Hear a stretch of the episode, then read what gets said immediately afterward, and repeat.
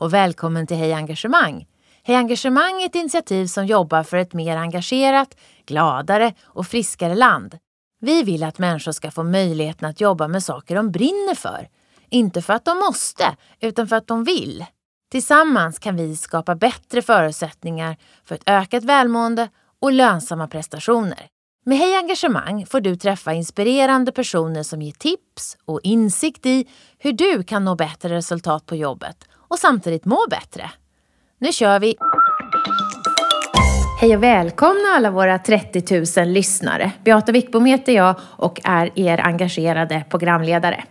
Idag ska vi prata med en person som har stor erfarenhet av att använda medarbetarundersökningar för att säkerställa att alla i organisationen kan vara produktiva och känna engagemang. Varmt välkommen Jenny Ring! Tack så mycket Beata, det är så roligt att vara här. På ditt visitkort så står det EVP Supply Chain Dustin. Vad betyder det här EVP Supply Chain? Ja, det betyder att jag har en fantastiskt stor organisation på 350 engagerade medarbetare som jobbar för att få kunderna så nöjda som möjligt. Och det gör vi genom både en avdelning som jobbar med inköp, en som jobbar med logistik och leverans och med kontaktcenter. Och när gör din avdelning eller ditt team som mest nytta tycker du för kunden? Jag skulle säga att de gör jättestor nytta varje dag och främst är det när vi ställs inför utmaningar som våra kunder har och när vi sätter oss tillsammans och löser dem eh, på ett sätt som gör kunderna jätteglada. Det här är ju Engagemangspodden så då brukar jag alltid fråga vad säger du om jag säger medarbetarengagemang? Jag skulle säga att det är någonting som är absolut nödvändigt för att skapa goda affärsresultat. Och varför är det så? Jo, för att är man inte engagerad när man går till jobbet så blir det väldigt svårt att eh, leverera bra resultat. Och jag brukar säga det att har man nöjda och glada medarbetare så får man också väldigt härliga resultat. Det är väldigt starkt korrelerat med varandra. Finns det en förståelse för det här på ledningsnivå i, i svenska företag? Du har ju varit på andra ställen också. Jag skulle säga att det kommer mer och mer. Eh, jag tror att många förstår det i teorin men det är inte så många som är jätteduktiga på att göra det ännu. Kring vad bygger ni engagemang? Jag tror man kan bygga engagemang kring i stort sett vad som helst. Eh, men jag tror att det är inte så mycket om vad man gör utan snarare hur man gör det. Om man bjuder in medarbetarna och gör dem delaktiga i vad det är man vill lösa då skapar det eh, av sig själv ett engagemang. Så vad har ni byggt engagemang kring? Ja, vi har byggt mycket engagemang kring kunden såklart och kring eh, vad vi vill att kunden ska känna och uppleva på Dustin. Vi har byggt engagemang kring leveranser, eh, hur snabbt det ska komma till exempel. Eh, vi har byggt engagemang kring kundserviceupplevelsen där vi också har sett att medarbetarengagemanget starkt har korrelerat med vår kundupplevelse. Så när vi har engagerade medarbetare har vi sett att det också ger väldigt eh, glada och nöjda kunder. Vad skönt att ha det facitet. Verkligen, men det finns alltid mer att göra. Du själv då? När är du som mest engagerad på jobbet? Ja, jag är en person som får energi av andra människor. Så att eh, jag är som minst engagerad när jag sitter och gör budget i, på mitt kontor. Eh, och som mest engagerad när jag får interagera med teamen. Och gärna då kring en utmaning som vi har. Eh, det kan vara allt ifrån att lösa en kunds ärende till att lösa kanske just en budgetutmaning. Eller hur vi ska bygga eller kravställa ett system för att göra kunderna så nöjda som möjligt. Men när vi får jobba tillsammans med andra personer och gärna lite olika personer, då eh, blir jag väldigt engagerad. Varför tycker du det är så kul? För att när man är tillsammans så kan man eh, lösa svåra problem genom att olika personer har olika saker att bidra med. Och det ger väldigt mycket energi. Man märker en stor skillnad om man är själv och ska lösa någonting än om man får flera perspektiv på saker och ting. Eh, och då blir jag väldigt eh, glad för att man märker att man kommer snabbt framåt. Någon hittar på någon lösning och någon annan kommer något annat och tillsammans bygger det eh, till slutgiltiga resultatet.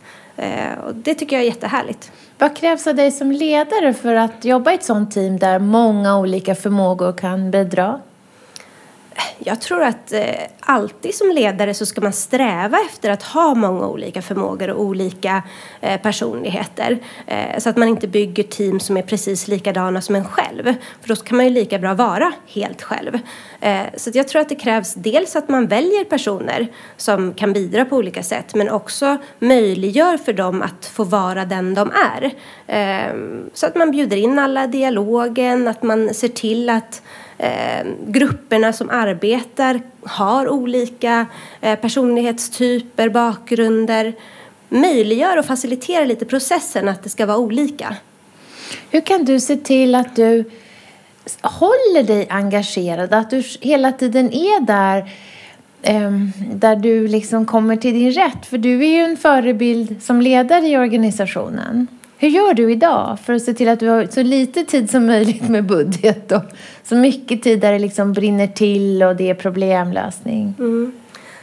Jag tror att man har ett eget ansvar. Att, om man känner sig själv och vet vad man själv triggas av då kan man också se till att sätta sig i sådana miljöer eller organisationer. Jag har väldigt, väldigt eh, sällan, eller jag är väldigt, väldigt sällan inte engagerad. Eh, och jag tror att det krävs inte heller så mycket interaktion för att jag ska bli det. Så jag kan, när jag har suttit med budget någon timme eller två så kan jag se till att gå ut i organisationen och träffa människorna och då brukar jag få bara massor av energi utav det. Du jobbar efter principen Happy people create happy results. Mm. Eh, hur ser den ekvationen ut? Kan du berätta mer och vad, hur ser den ut på Dustin? Mm. Eh, jag har ju jobbat efter den här ekvationen under många, många år, över tio år som jag har varit ledare. Och det är egentligen så enkelt som att eh, nöjda medarbetare ger också fantastiska affärsresultat. Det har visat sig i alla roller jag har haft, ledarroller oavsett om det har varit inom bank eller inom, nu då, på Dustin, en helt annan bransch. Ehm, och det är precis lite det här jag var tillbaks till i början, att har du medarbetare som är glada och engagerade på jobbet så kommer de hela tiden ge det lilla extra. Och det lilla extra ger dig de goda affärsresultaten. Har du medarbetare som inte är engagerade och som inte trivs på jobbet eller kanske inte ens vill gå dit, då kommer det gå igenom till exempel i ett kundsamtal eller gå igenom när du sitter i ett möte och ska försöka lösa en lösning. Du kommer aldrig få de där fantastiska resultaten. Så happy people gives happy results. När du kom till Dustin, när var det? Det var fyra år sedan nu. Mm. Då var du inte så happy i det här teamet som du skulle jobba med.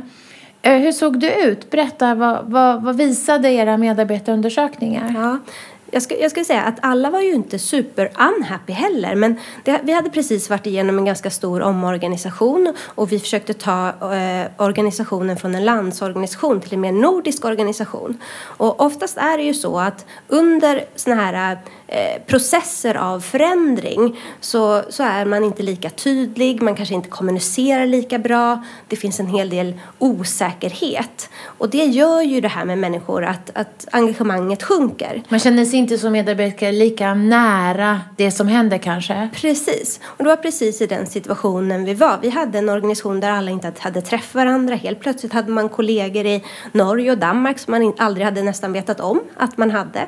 Eh, och jag såg stora möjligheter med att öka engagemanget och därmed också en jättestor potential att öka affärsresultaten. Så vad gjorde du och medarbetarna för att vända den här trenden och skapa mer tydlighet och mera engagemang? Mm. Jag funderade ju jättemycket på det där för jag hade oftast haft mindre organisationer där det var lätt att gå runt och prata med folk eller där man var väldigt nära. Eh, och helt plötsligt så hade vi väldigt många personer i många länder. Eh, så jag lyssnade lite i mina nätverk och frågade att, mm, hur jobbar ni med det här med medarbetarengagemang mer med skala? Kan man få skalbarhet i att faktiskt driva medarbetarengagemang? Eh, och till slut fick jag tips om ett verktyg där man kunde göra varannan veckas pulsmätningar för att på ett enkelt enkelt sätt få in medarbetarnas feedback och jobba med det. Eh, och då tänkte jag att det låter ju jättebra och egentligen syftet för mig det var att aktivera ledarskapet. För det är egentligen ledarskapet som är nyckeln till att aktivera medarbetarengagemanget. Så genom den här äh, pulsmätningen så lyckades vi få på plats direktfeedback varannan vecka och också eh, få ledarna att börja ha en bra dialog med medarbetarna. Om resultaten? Om, Man hade något om, att utgå från? Absolut, om resultaten på en mängd olika eh, områden. Ni, ni tittar på några, alltså på ett, en rad olika frågor när ni tar puls. Vad är det ni tittar på? Ja, vi tittar egentligen på två, jag skulle väl först säga att det är två delar. Det ena är eh, förmågan att vara produktiv här och nu, idag. Min medarbetare, jag som medarbetare, jag som hur medarbetare, min förmåga När du är. kommer in Mm. till jobbet, vilka möjligheter har du att göra ett bra jobb egentligen här och nu? Och det handlar om man har rätt eh, eh, verktyg. Det kan vara system. Eh, det handlar om hur tydligt det är vad man vill göra. Men också om man tycker att det man gör är rätt utifrån det som Dustins strategi är eller det man är avsett att göra. Så ett, ett exempel skulle kunna vara att man går till jobbet och så säger man så här, men gud, jag förstår inte varför jag är här. Eh, Jag tycker inte att vi gör rätt saker för kunden och dessutom så krånglar mitt system varje dag. Alltså, det är Då- ju så många har det tyvärr. Ja, eh, så, så kan det absolut vara. Och så är det hos oss ibland också. Men det som är bra då med att, att man har den här eh, pulsmätningen är att man kan eh, få, få syn på var i organisationen. Det kanske är så att ett system i Danmark krånglar för just lagret. Eh, och då ser man att oj, nu går den här siffran ner lite. Vi har fått in lite kommentarer kring det och då kan vi ta action. Och det behöver inte se ut på samma sätt eh, i nästa mätning. Och det är det, det går som är fort så bra. det går action då. jätte, jättefort och det här är ju på varannan vecka. Och varannan vecka har man också möten och diskuterar resultat med teamen. Så en del är hur man kan klara av att sitt, göra sitt jobb här och nu. Eh, ja, så den, den andra delen är att titta på hur hållbart det är för medarbetarna.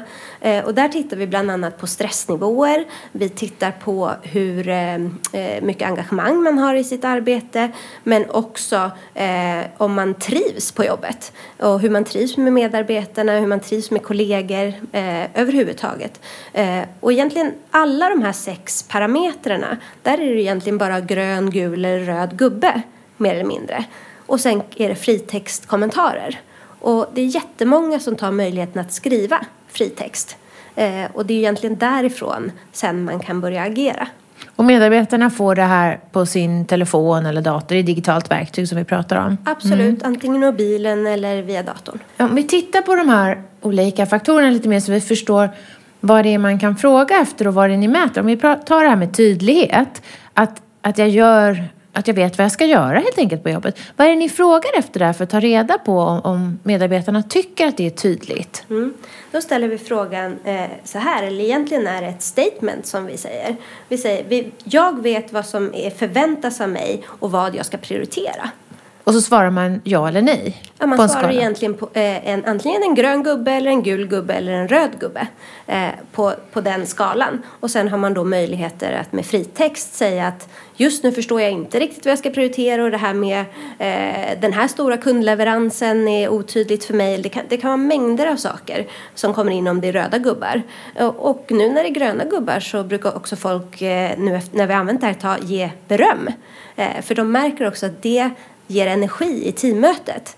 För det här får aldrig bli statiskt. Det får inte bli att man skickar sin gröna gubbe och så händer ingenting. Utan det är extremt viktigt att det är här ledarskapet kommer in. Att man faciliterar den här dialogen sen i teamet.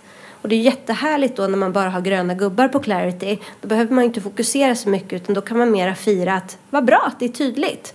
Men här har vi en utmaning till exempel på eh, att jag tycker inte att mina, våra prioriteringar är rätt för våra kunder. Och då kan man prata om det. Så att över ett år så är den här dialogen väldigt olika för olika team beroende på vad man behöver fokusera på. Och det är det som jag tror är styrkan. Men när, när tydligheten är låg, vad gjorde ni då när det var röda gubbar i, i ett tag där? Eh, vad förändrade ni för att öka tydligheten internt? Mm. Det var ju väldigt många röda gubbar i början när vi gjorde om organisationen. Och varje gång jag har använt den här, eh, den här medarbetarundersökningen eller pulsen, nu är jag ju precis inne i en ny om- organisation och då fick vi mycket röda gubbar.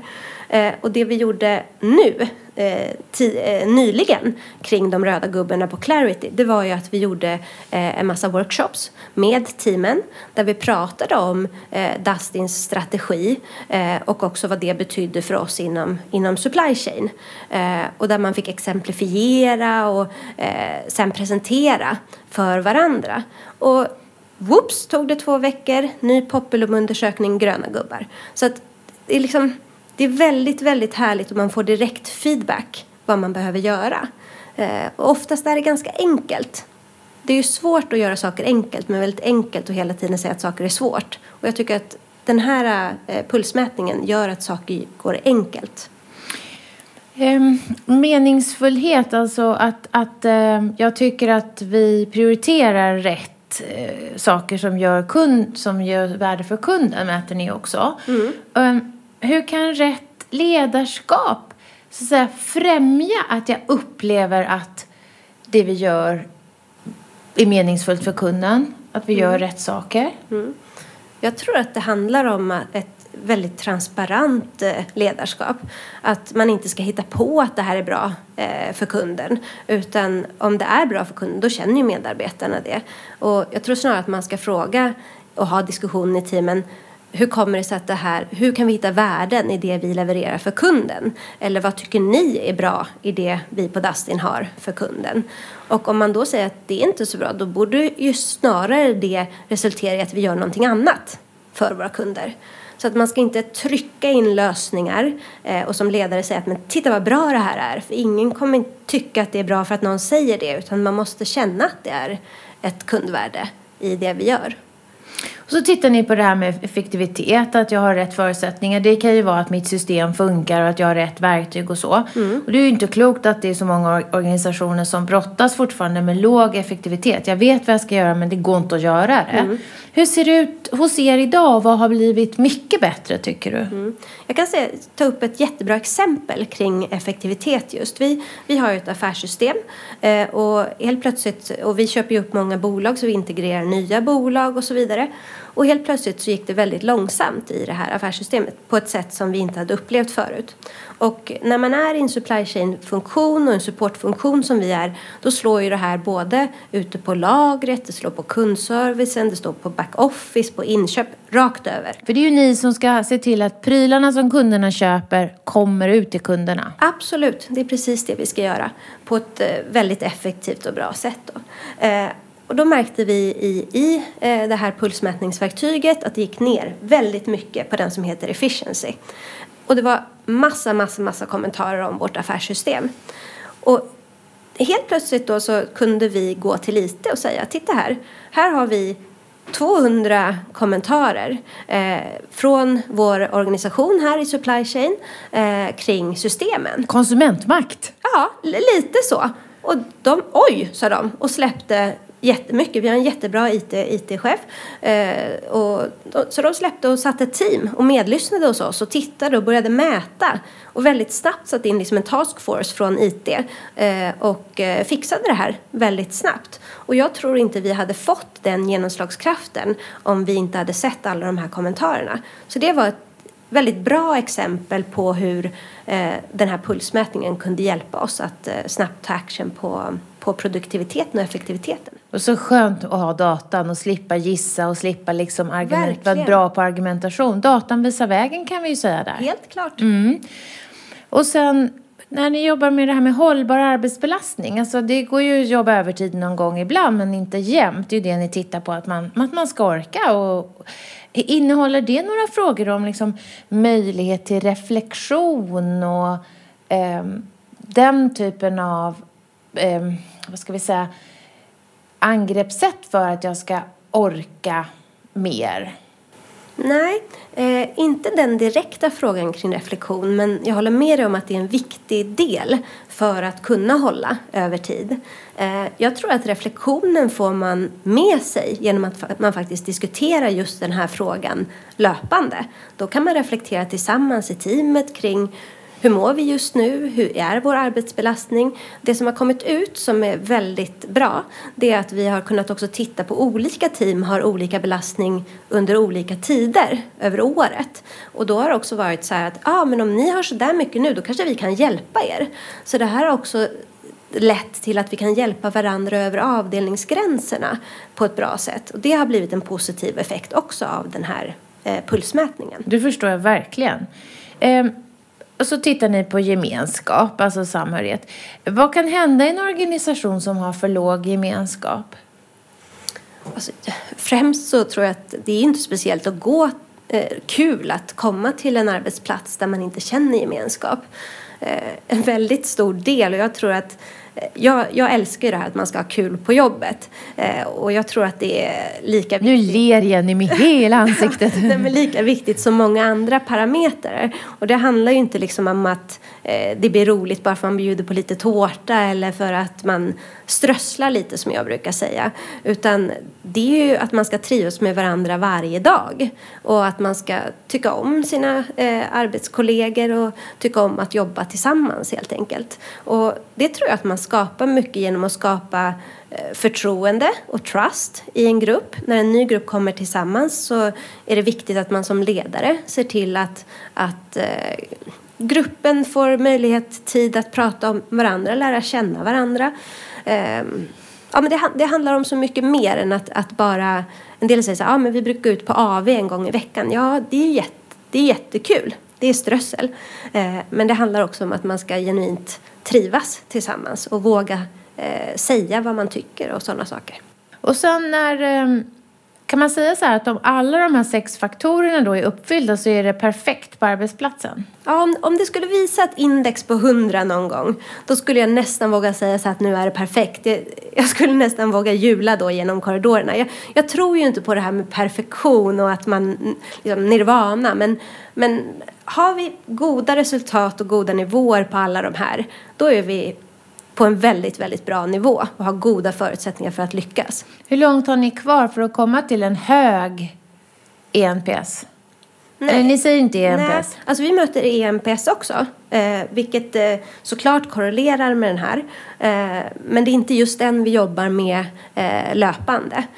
Jag skulle säga att vi i vissa avdelningar har nått en nivåer på 90 av 100 och det är ju väldigt, väldigt höga nivåer.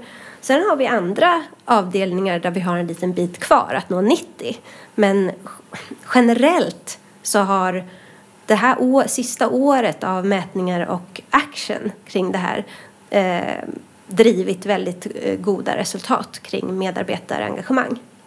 Är det någon av de här faktorerna som du har sett har mer avgörande inflytande på en medarbetares engagemang på jobbet?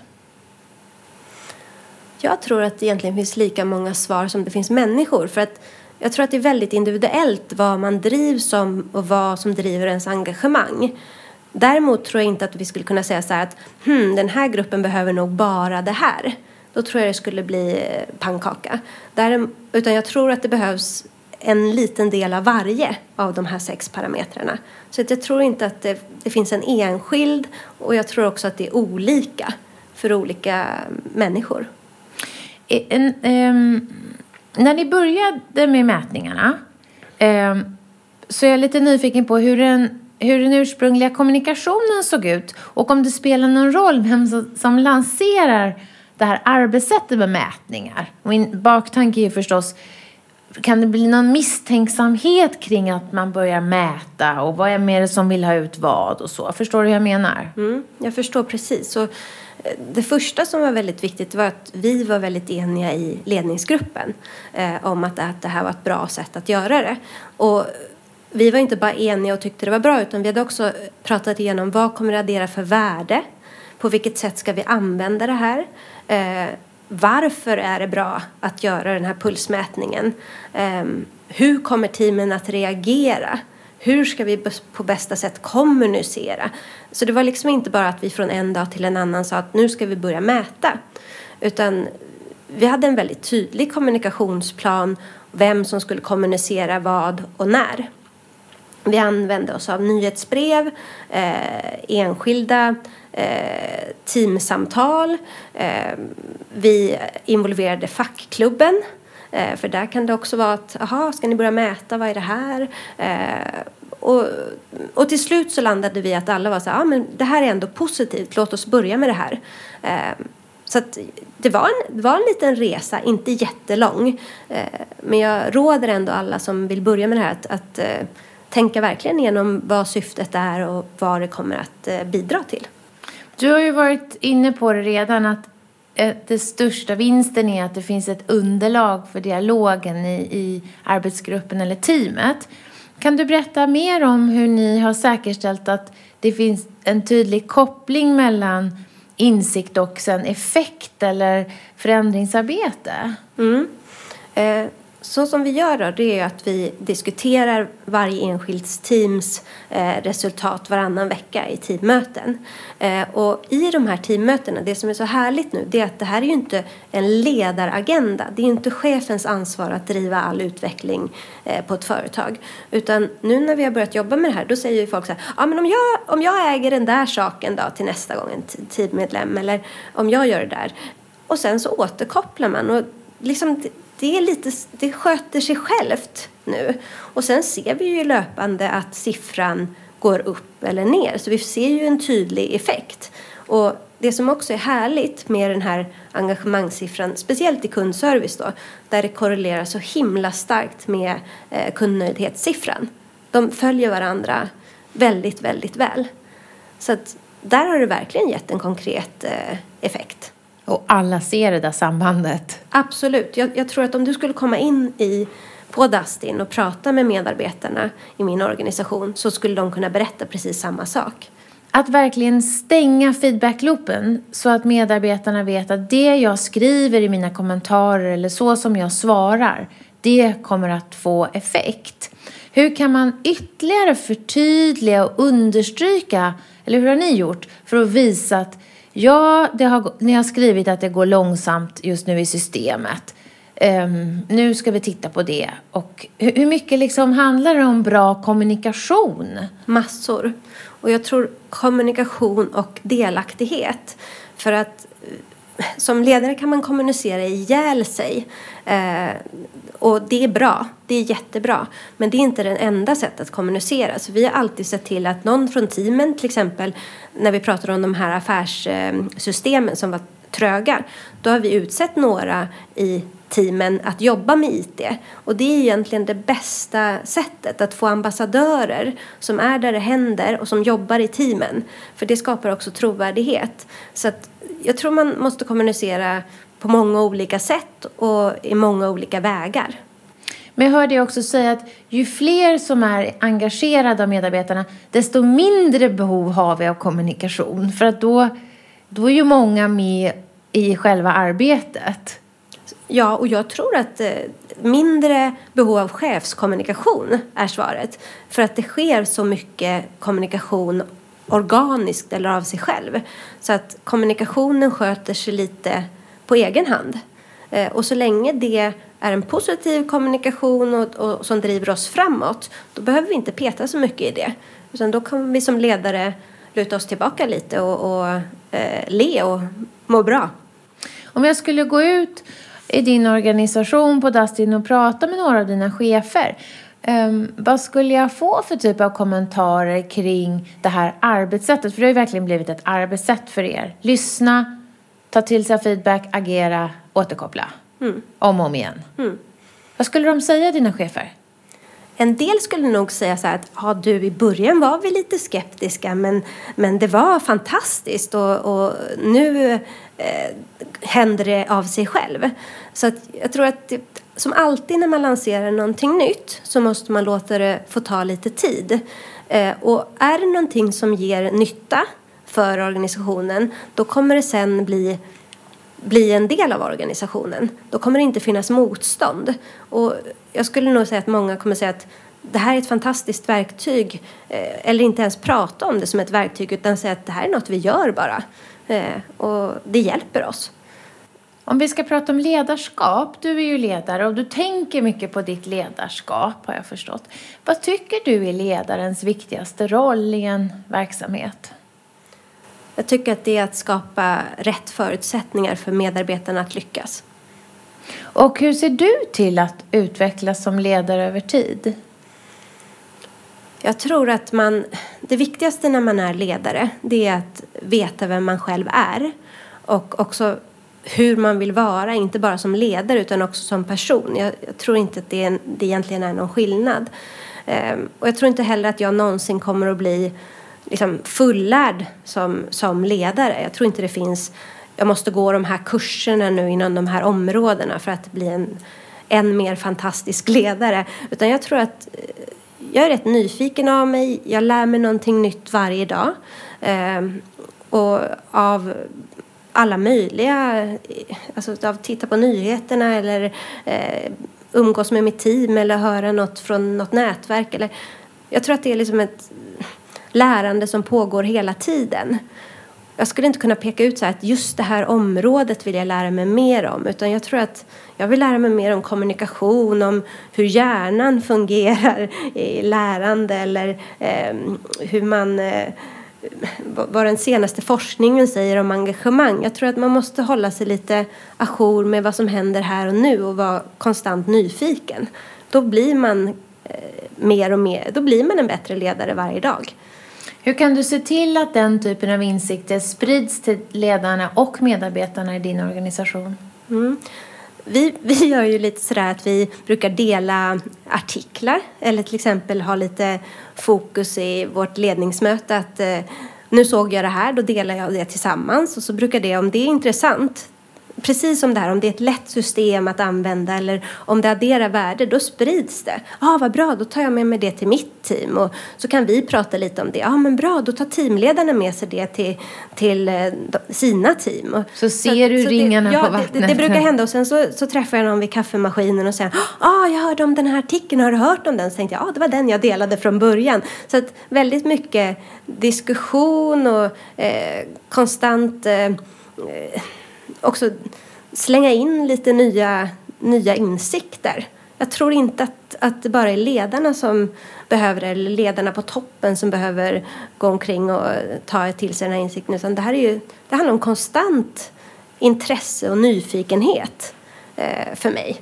Och inte så mycket om exakt det där eller exakt det där. Sen så finns det ju, ja, trenden är ju härlig nu för att eh, de sakerna de här sakerna pratade jag om för tio år sedan också. Då var det inte så många som ville lyssna. Det fanns inte såna här härliga hejengagemang och sådana saker på marknaden på samma sätt. Men, men nu känns det som att det är en väldigt positiv kraft och trend eh, kring eh, ett modernt ledarskap. Ehm, man kan ju inte utsätta sin organisation för hur många tester som helst. Men om, har du sett något på sistone eller läst om någonting som du skulle vilja pröva? Vi säger att det gick att testa lite mer utan att medarbetarna undrade om du var galen. Vad, va, vad är du nyfiken på att införa för typ av arbetssätt eller verktyg som du har sett på sistone? Nej, men jag, jag tror att, att eh, organisationer rent generellt behöver bli bättre på att kanske samarbeta mer över gränser. Eh, att inte ha de här långsiktiga projekten utan att eh, jobba mer med det här continuous learning. Att, att eh, ehm, ett korsfunktionellt team ställs inför ett problem som de får jobba på en kort tid. Eh, jag menar, alla pratar om agilt och det kan man ju göra på olika sätt men jag, jag tror verkligen på ett värde av att jobba mer tillsammans. Att det inte är bara den traditionella Eh, organisationen som jobbar ihop utan att jobba mera över gränser. Om du, mm. ja. vad, vad är nyckeln till framgång tror du? Tror du det är spelreglerna? Hur teamet ska jobba som ska vara så tydliga att det blir väldigt inkluderande? Handlar det om ett ledarskap? Handlar det om en kultur som är annorlunda och kanske främjar mer liksom utforskande arbetssätt? Eller vad är nyckeln till ett mer intensivt samarbete där jag nästan aldrig gör något utan att tänka att ah, jag ska ta med mig den här och den här för det blir alltid bättre så? Jag tror mycket att det handlar om inställning hos, hos de som jobbar i, i, i organisationer eller i de här teamen. Eh, har man en inställning om man är nyfiken och vill lära då, då löser sig det mesta av sig självt. Eh, sen tror jag att det är viktigt att det finns en tydlighet varför man jobbar i det där teamet. Vad är det vi tillsammans ska uppnå? Vad är målet? Inte så mycket hur och lösningen eller ni måste exakt använda de här eh, sakerna för att lyckas. Men i alla fall eh, syftet och, och värdet man ska skapa. Så det, det finns en tydlighet i det. Um, sen tror jag det är viktigt att man har eh, tagit, tagit ut personer som vill eh, lära, vill, är nyfikna men också att det är väldigt många olika. Eh, för att det skapar också... Olika förmågor och kompetenser? Mm. Ja, alltså bakgrunder, mm. åldrar, eh, kompetenser. Så olika det bara går, tror jag. För att det i sig skapar innovation Eh, och innovationskraft i, i de här teamen. Har ni jobbat någonting med till exempel jobbrotation eller olika nya organisationssätt för att få till lite mer strukturerat, eh, strukturerad friktion brukar jag kalla det för. För att ni, personer som kanske inte normalt jobbar med varandra ska börja göra det. Mm. Eh, jag brukar säga positiv friktion, så det är också ett sånt där härligt ord. Men eh, ja, absolut. Vi har, vi har skapat lite sådana här eh, olika team kring olika affärsutmaningar som vi har sett under senaste året. Och, och lärt oss en hel del utav det. Och det som är bästa med det här det är att medarbetarna säger, säger att det här är det roligaste vi har gjort. Så här måste vi jobba mer. Och, och, nu har det nästan blivit så att alla vill jobba med det här arbetssättet och då får man säga oj oj oj, eh, är det rätt att vi ska jobba så här med, med allting? Eller, men det finns ju alltid en balans. Är det det? Hur... Går det att göra på kundtjänst till exempel, helt nya sorters team? Absolut.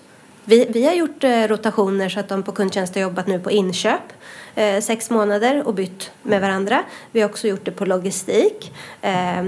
Nu eh, håller vi ju, vi har ju köpt upp ett bolag i Holland. Eh, så där tittar vi också eh, att det kanske skulle finnas möjlighet för några att åka ner och jobba i Holland en viss tid.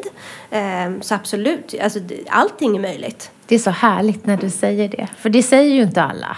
Nej, men jag tänker att jag, jag förstår egentligen inte varför det inte skulle vara möjligt.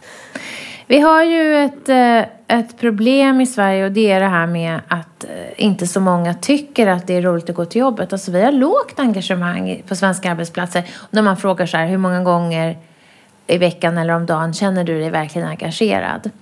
Och, och då vill jag ju fråga dig som har sett lösningar och tänker mycket. Om du var engagemangsminister för en dag och du kunde bidra i arbetet mot ett mer engagerat och välmående Sverige. Var skulle du börja någonstans att, att jobba?